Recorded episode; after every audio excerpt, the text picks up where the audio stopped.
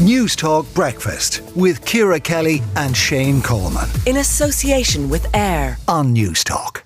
Now, the standards applied by courts to negligence claims under cervical screening programmes should reflect the reality of cervical screening and consider the inherent limitations of screening. So says the World Health Organization in a review of Ireland's screening programme. And I'm joined now by Sam Coulter Smith, Chair of the Institute of Obstetricians and Gynecologists and former Master of the Rotunda. This is a really interesting intervention by the WHO, Sam. There are obviously concerns about the sustainability of our cervical screening programme here. Hi, Ciara. Good morning. Um, I, yeah, the WHO were were uh, they reviewed the Irish um, screening systems as a result of the cervical screening controversy back in 2018. And what they recommended is that there's a better communication strategy adopted to try and ensure that people understand that there is a there are benefits and there are limitations to screening. So that anybody who's going to undergo screening understands that there will be a certain number, a small number of interval cancers. There will be a small number of false positives, false negatives. So screening is not perfect, and this applies to all screening programs, whether it's cervical, breast, colon.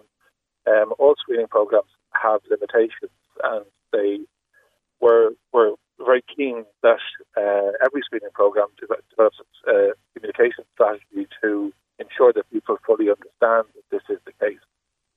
Okay, because the, I suppose some of the issue is is is that the, the HSE has lost some of the cases where, where they have appealed, uh, where they have suggested that the standard being applied by the courts is beyond the, I suppose, the reach of cervical screening. You know, this kind of idea that that there, there will never be anything missed um, is, is, where the courts, I think, are sort of uh, uh at. Uh, they, you know, they want absolute confidence. I think is the term that the courts use, um, and that's flawed. You know, there, there is no such thing as a perfect test. And and when the the Royal College of Obstetricians and Gynecologists came in and retrospectively reviewed the Irish screening program, they actually found that it was it, it, it wasn't out of sync with international norms.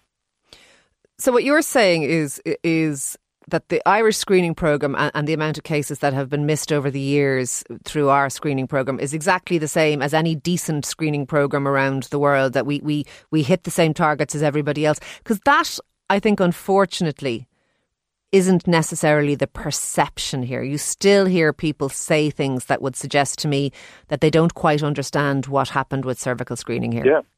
And and I, it's not what I'm saying. It's what the what, what the College of Obstetricians Gynecologists said from the, the, the English College, and they, you know, they're a respected uh, body that would, would, would have no skin in the game on, on this.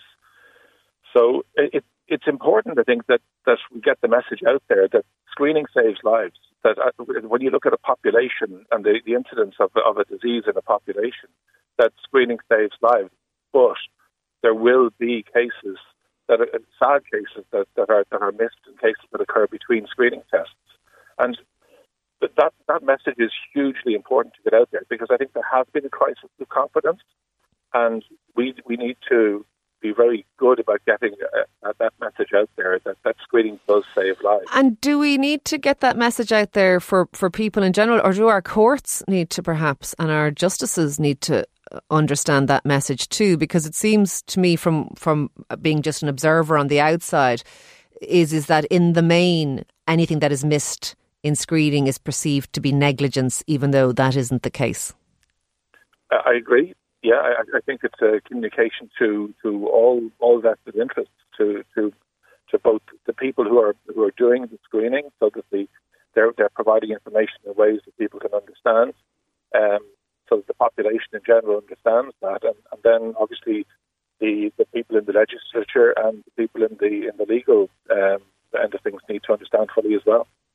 Um, is is there an issue, lastly, Sam, around sustainability of screening in this country? I know I, uh, uh, I interviewed about a year ago the head of Breast Check, and one of the things that was very stark in what she said was that the, the legal fees, the legal costs for, for Breast Check now defending itself against litigation run higher than the running costs of Breast Check nationally for the whole country. Uh, that seems flawed and skewed to me that that I, it, it, I didn't actually know, I didn't actually know that. Yeah. um, that's a deep concern. It's a shocking, it's a shocking, stark statistic. But but mm. if the costs are now higher to defend it legally than it is to run it. That, that does create a problem for, for certainly health budgets and, and, and for screening services here going forward. Well, it, it absolutely creates a problem for health health budgets, but the, the breast screening program, the cervical screening program, the colon screening program, they all save lives. So they they have to continue, um, and we have to find a way of managing the other piece, um, so that the legal costs are, are, are reduced because that's outrageous, really. Sam Coulter Smith, Chair of the Institute of Obs and Gynae and former Master of the Tunda, thank you for speaking to Newstalk Breakfast. Newstalk Breakfast with Ciara Kelly and Shane Coleman. In association with AIR. Weekday mornings at 7 on News